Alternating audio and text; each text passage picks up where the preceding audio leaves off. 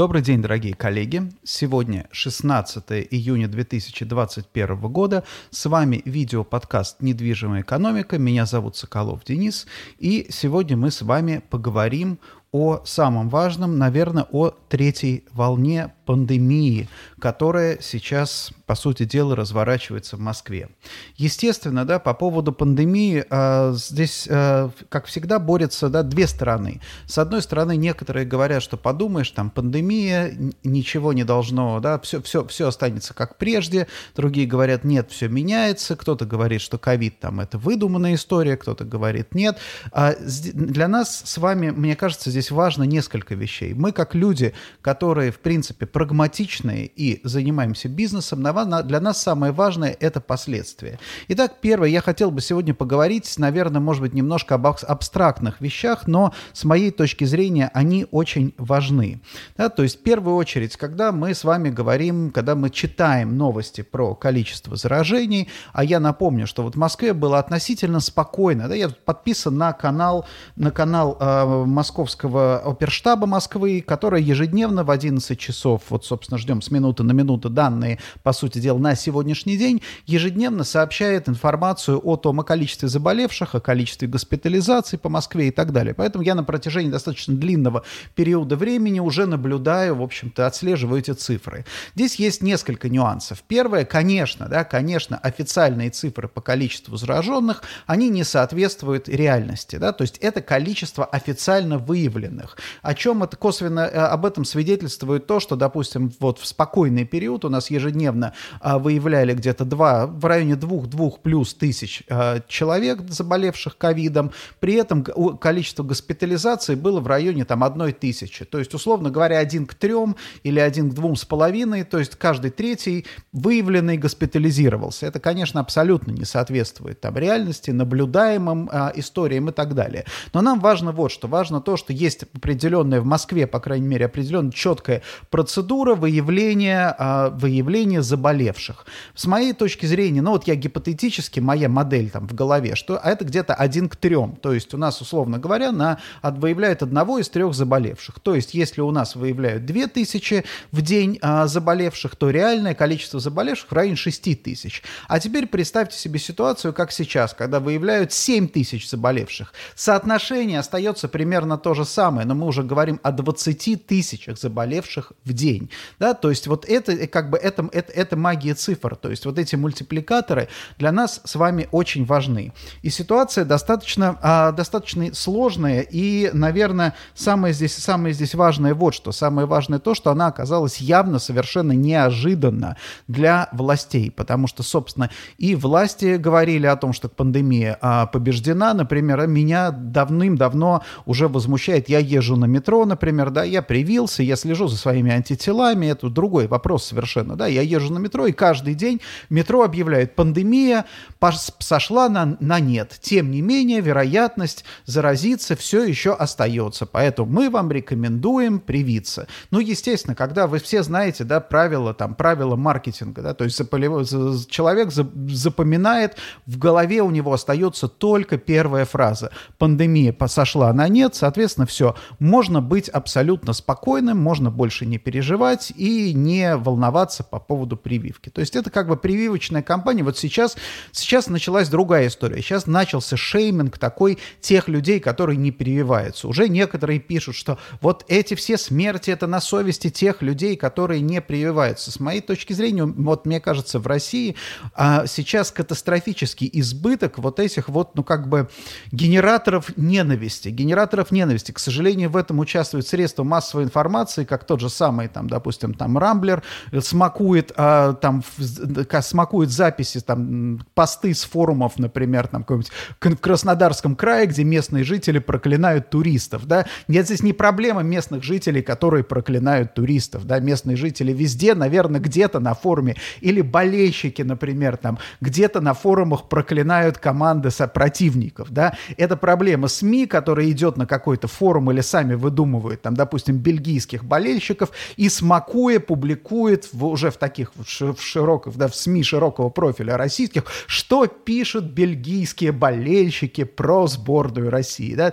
Это на самом деле генераторы ненависти. И точно та же самая история сейчас с масками, с прививками и так далее. Очень многие включились в эту генерацию ненависти. Хотя на самом деле, да, то есть мы хочется найти виноватого. Хочется найти виноватого. Понятно, что виноватого где надо искать? Есть вот искать можно только под фонарем. Что здесь, мне кажется, важно для нас? Здесь для нас очень важный а, очень важный индикатор состояния, наверное, российского общества, которое, да, которое будет влиять в том числе и на бизнес, и на экономику. Вот мне кажется, а, что проблема, там, допустим, отказ от вакцинации, это не, там, допустим, не страх, это не, там, я не знаю, это не, там, плохая образованность, а проблема, вот фундаментальная проблема в том, что вакцинация для человека сейчас это что такое? Это взять свою ответственность ответственность за свою жизнь и здоровье в свои руки.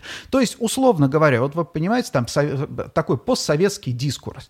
Сидят мужики, например, там в, я не знаю, в гаражном кооперативе. Сидят, и один говорит, значит, там, вот я там, я, и мой дед там не прививался, отец не прививался, и я не буду прививаться, мне наплевать. Потом, если он заболел, например, да, то ему никто не скажет из друзей, что ты, это все из-за того, что ты не прививался. Нет, ну, как бы так случилось. А если вот вот он привьется, да, то это как бы и после этого заболеет, то тогда вокруг него все скажут, ага, вот ты привился, и вот ты заболел. Поэтому на самом деле риски здесь, риски прививки для большинства э, людей, постсоветских людей, это не в том, что они там боятся осложнений, а в том, что они боятся, что она не подействует, и тогда они будут как бы, да, они будут неудачниками. То есть ты позаботился о собственном здоровье, ты там трус, да, ты боишься этих каких каких-то заболеваний, и все равно и даже те, это тебе не помогло, да, то есть это вот такой вот, скажем, боязнь, боязнь вот этой катастрофической, страшной совершенно неудачи. Именно вот, кстати, обратите внимание, почему, например, все там все дискуссии по поводу прививок, по поводу масок, они крутятся вокруг запретить, обязать, там, да, потому что никто не рассчитывает, и сам человек, даже там какие-нибудь, я не знаю, либеральная интеллигенция, даже либеральная интеллигенция не мыслит в, как бы, в парадигме дискуссии, там, допустим, да, сознания, ответственности. Всем кажется так, что вот давайте просто вот можно все исправить, если мы примем какие-то правильные законы, например. Всех обяжем носить маски, или наоборот, всем разрешим носить маски, или наоборот, сделаем какое-то универсальное правило, например, что если у тебя есть прививочный сертификат, то ты уже человек первого сорта, а если у тебя нет прививочного сертификата, ты человек второго сорта. Но тогда, если вдруг кто-то не захочет прививать, ошибаться, и он будет там сделать себе фальшивую справку, то что? То есть вот эти вот как бы люди громоздят вот эти странные конструкции, хотя это элементарная, элементарная история личной ответственности за собственное здоровье, за собственную жизнь и за собственные финансы. Вот, а, собственно, где мы переходим к экономике. Да, мы сейчас переходим к ситуации, когда а, по, вот в сознании людей до сих пор государство — это нечто такое вот патерналистское, которое все решает за тебя, где тебе учиться, чему тебе учиться, потому что у нас есть законы, например, как, что можно, какие исторические там события можно обсуждать, какие исторические события нельзя обсуждать. У нас куча всяких законов, где государство, в принципе, определяет твою, да, твою жизнь, что ты должен делать. И, в принципе, человек, естественно, в этой ситуации не готов и не может, он как бы психологически ему очень трудно взять на себя вот эту ответственность, сказать, что да, вот я сейчас там, допустим, я принимаю на себя ответственность, открываю себе там, например, пенсионный счет. Та же самая, кстати, история с пенсионными, да, с пенсионными накоплениями, с пенсиями. Вот вы поговорите, например, с людьми, там можно взять любую дискуссию, посвященную пенсионным накоплениям. Вы услышите абсолютно точно то же самое, что говорится про прививки. Я не доверяю, да, я, значит, там эти банки все рассыпятся, если что, у нас кризис, все развалится, значит, соответственно, поэтому, да, поэтому я сейчас буду вкладывать в себя, там, покупать машины, там, допустим, допустим, телевизора и так далее, это не что иное, вот это вот, скажем так, нерациональное экономическое поведение, оно, опять же, вызвано вот этим страхом, потому что не так человеку больше всего страшно взять, допустим, отнести там, да, там скажем, деньги или там положить, открыть где-то пенсионный счет, потом этот банк разорится,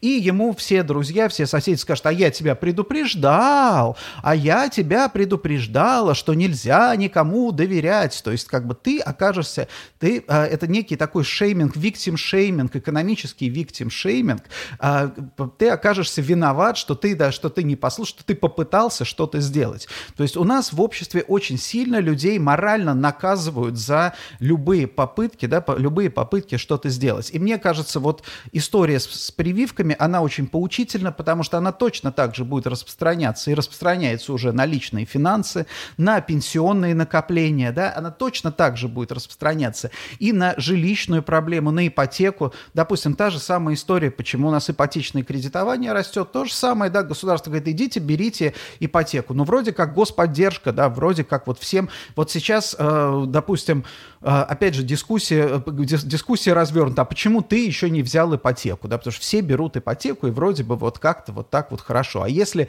допустим, если что-то пойдет не так, то ты тоже вроде как и не виноват, это государство тебя стимулировало. Это на самом деле, мне кажется, интересный, интересный такой феномен, феномен экономического а, нерационального поведения, который мы еще будем, а, мы, мы с вами еще будем наблюдать. Заканчивая, да, вот эту тему, допустим, с прививками, что я бы хотел сказать? Я бы хотел сказать, что как бы обратиться, наверное, ко всем. Не надо, действительно, не надо, не, не, не надо вот этой ненависти. Вот человек должен, человек должен иметь возможность выработать стратегию для себя сам. И вы, допустим, да, если вы сейчас тоже, тоже обвиняете тех, кто там не хочет прививаться по каким-то причинам, да, у нас много всяких проблем, у каждого человека свои причины.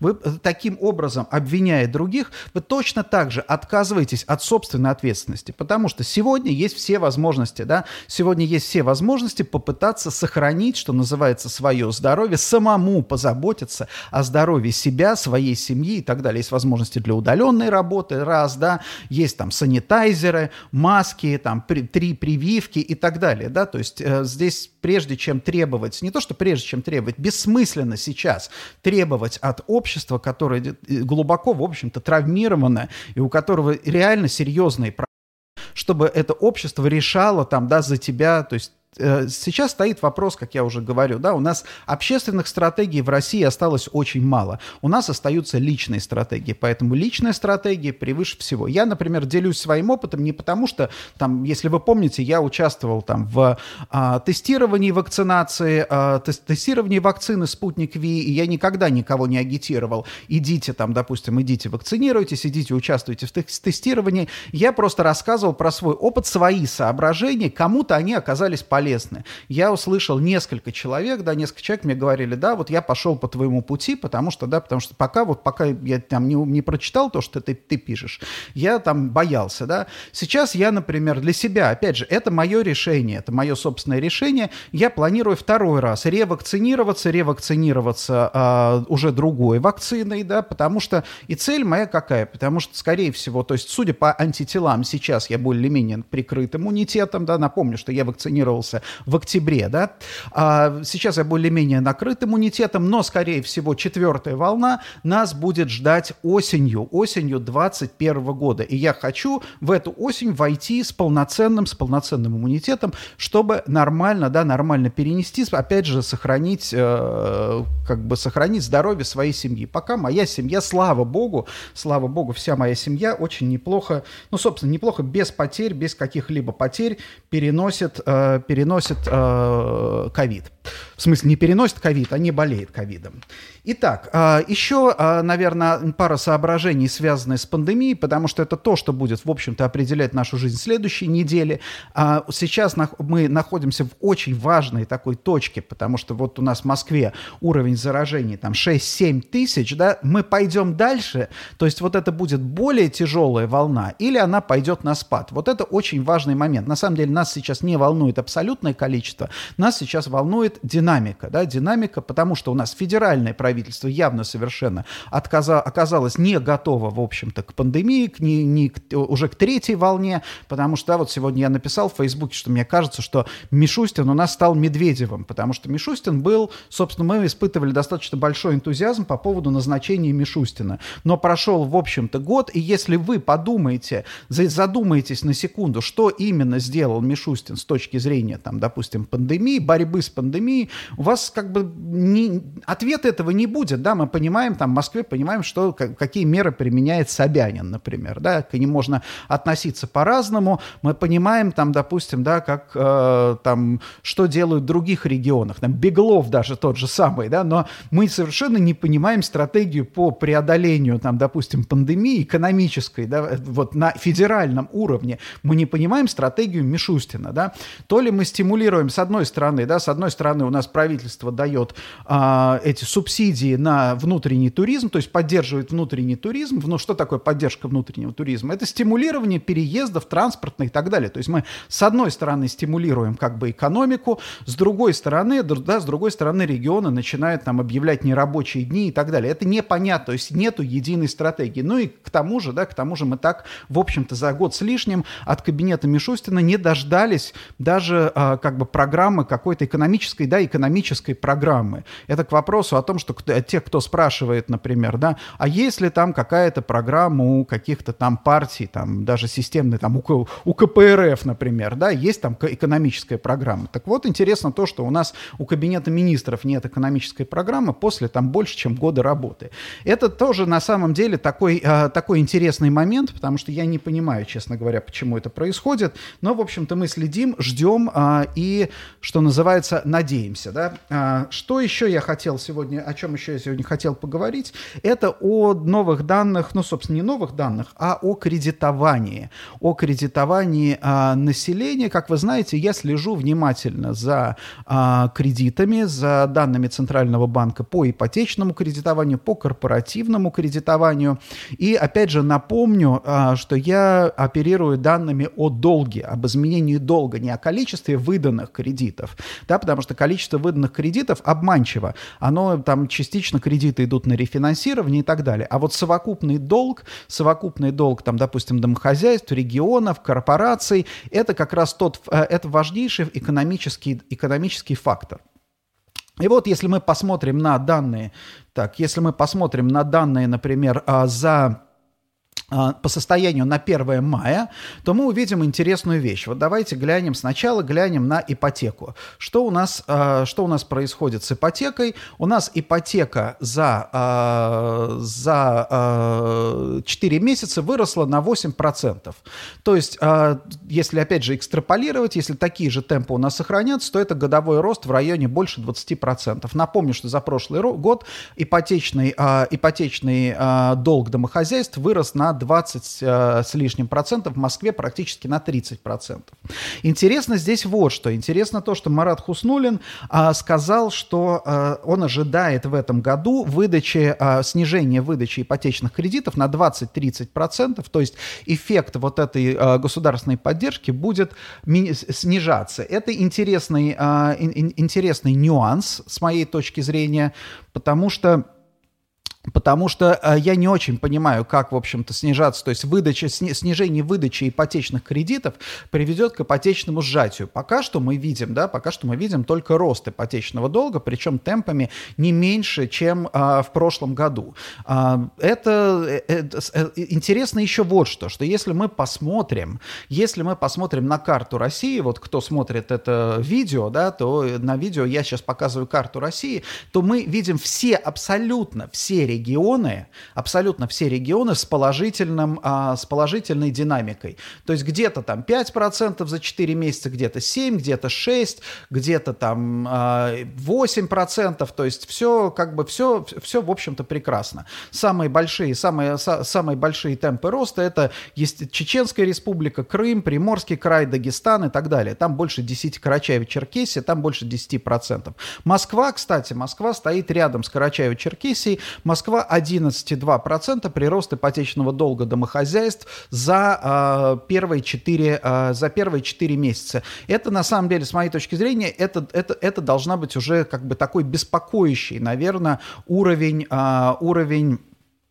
беспокоящий уровень задолженности. Посмотрим, если на просроченное кредитование, то у нас самая плохая ситуация по ипотеке 3,5% просрочки Карачаева-Черкесия. Москва, Москва 1,1%. То есть при средней по России 0,8 в Москве ипотечные долги обслуживаются ощутимо хуже, чем в среднем по Москве. Это тоже, в общем-то, начинает меня беспокоить а, и, собственно, наверное, говорит о том, что, может быть, какой-то мы наблюдаем пузырь на рынке а, жилищного строительства в Москве.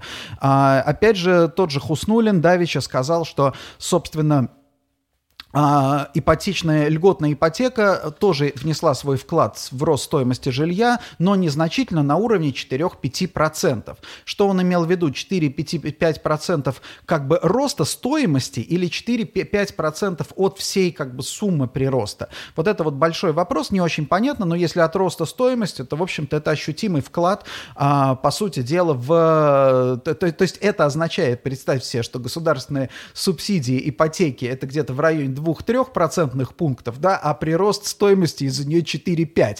То есть в итоге людям пришлось а, заплатить, в общем-то, больше, если бы, чем если бы этой, да, э этой программы не было. Но, опять же, может быть, а, Хуснулин не очень точно выразился, как, собственно, и 20-30 процентов. Мне тоже до конца непонятно, какими цифрами они оперируют. Но что, наверное, что хорошо и что, что нельзя не приветствовать, то, что Хуснулин этими цифрами оперирует, да, что, в принципе, у нас власти как раз, да, и Центробанк у нас Набиулина, и Хуснулин у нас внимательно, в общем-то, за этим вопросом следят. И эта история как бы с, со строительством, с кредитованием, это действительно пока что, в общем-то, история успеха. Конечно, понятно, что там многие говорят про риски, но, собственно, вы же понимаете, что никакое развитие без рисков невозможно. А вот теперь, если мы посмотрим с вами на корпоративное кредитование, то мы увидим а, вообще очень странную картину, очень странную картину, которая мне до конца непонятна. За 4 месяца, за 4 месяца 2021 а, долг, а, года общий корпоративный долг в России увеличился на 3,4%. Это, ну, как бы небольшой, небольшой рост, меньше, чем а, долг домохозяйств, но что здесь меня больше всего беспокоит? Меня больше всего беспокоит катастрофическая неравномерность. То есть у нас есть регионы, где, допустим, там корпоративный долг уменьшился, сжался за 4 месяца. Вот Бурятия Бурятия минус 2,4%, Хакасия минус 12%, Кировская область минус 2,8%, Вологодская минус 2,8%, Вол... минус 2,7%. Что у нас там еще? Иван, э, там, э, допустим, э, интересно, что Санкт-Петербург, Санкт-Петербург у нас минус, там, мин, минус 2,5%, да, а Ленинградская область сильно в плюсе. Это на самом деле странная история, потому что она приводит, вот, в общем-то, она показывает очень сильный диспаритет в развитии регионов. И, естественно, если мы теперь с вами посмотрим на долю просроченных кредитов, то здесь вообще ката- катастрофа, потому что у нас есть Ненецкий автономный округ. 97% кредитов просрочено. Дагестан 80% кредитов просрочено, то есть не обслуживаются.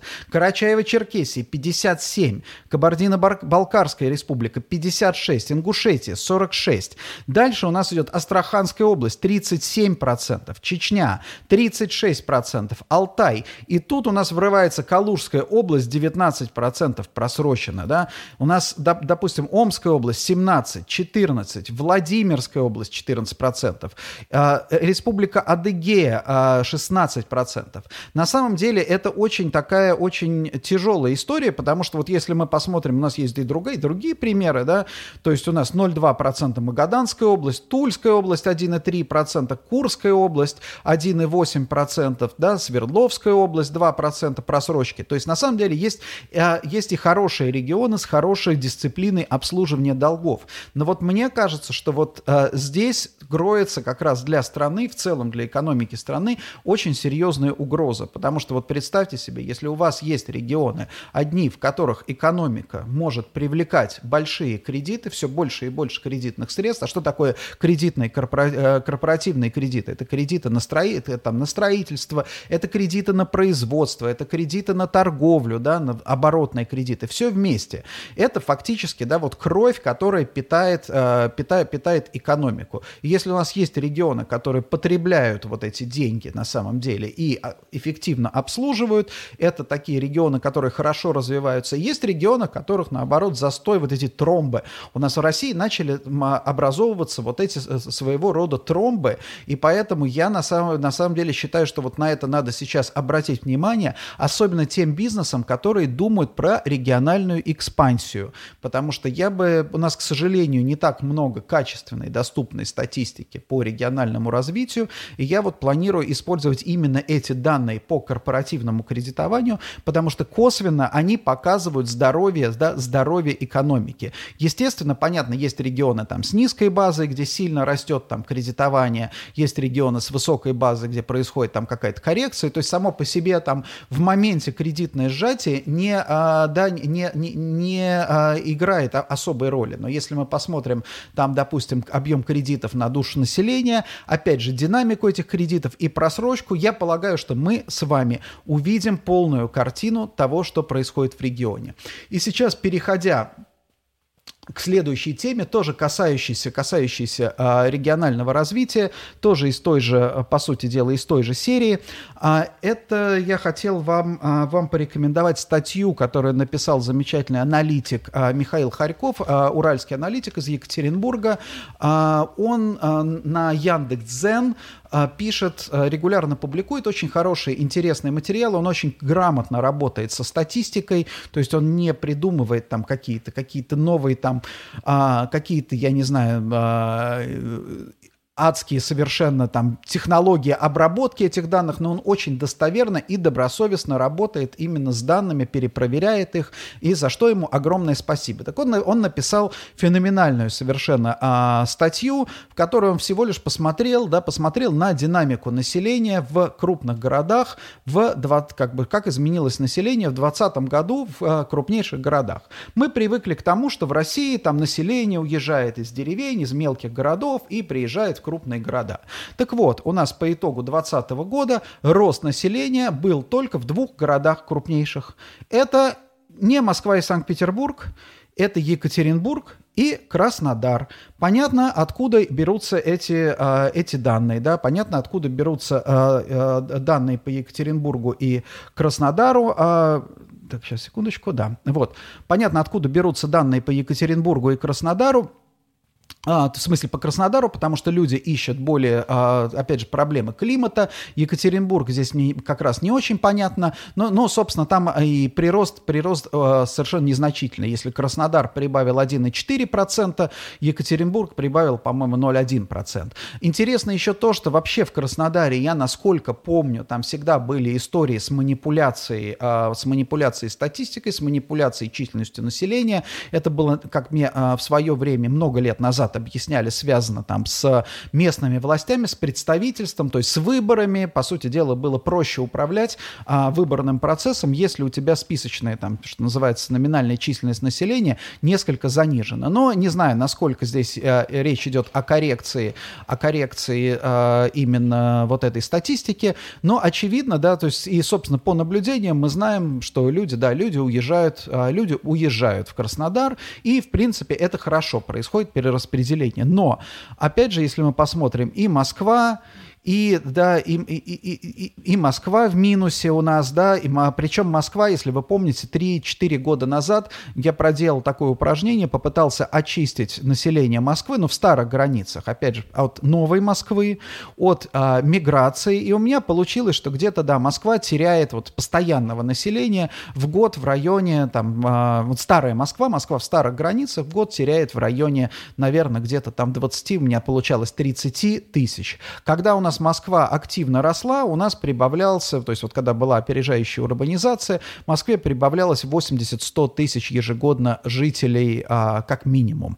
Вот сейчас тренд развернулся. И если вы обратите внимание, что и та же самая история в Китае, например, а, да, китайский, китайский рост населения замедлился, казалось, что там, а, собственно, основная проблема вообще мира, а основная проблема Китая это то, что э, там избыточный рост населения, и коммунистическая партия прилагала огромное огромные усилия для того, чтобы остановить его. Сейчас тренд развернулся, и теперь китайская коммунистическая партия думает о том, а как теперь избежать, да, избежать демографического кризиса. Вот, собственно, в России примерно та же история, то есть у нас тренд развернулся, у нас, несмотря на то, что у нас градостроители, и до сих пор все люди у нас кричат, что ой-ой-ой, города переуплотнены, но смотрите, что интересно, да, интересно, что у нас строят очень много жилья по всей стране, президент поставил э, задачу 120 миллионов квадра квадратных метров в год строить жилья по стране, но при этом понятно, что это там задача, не, может быть, не, не выполняется, там примерно уровень, по-моему, сейчас в районе 70-80 или 90, ну, в общем, короче говоря, достаточно ощутимые цифры,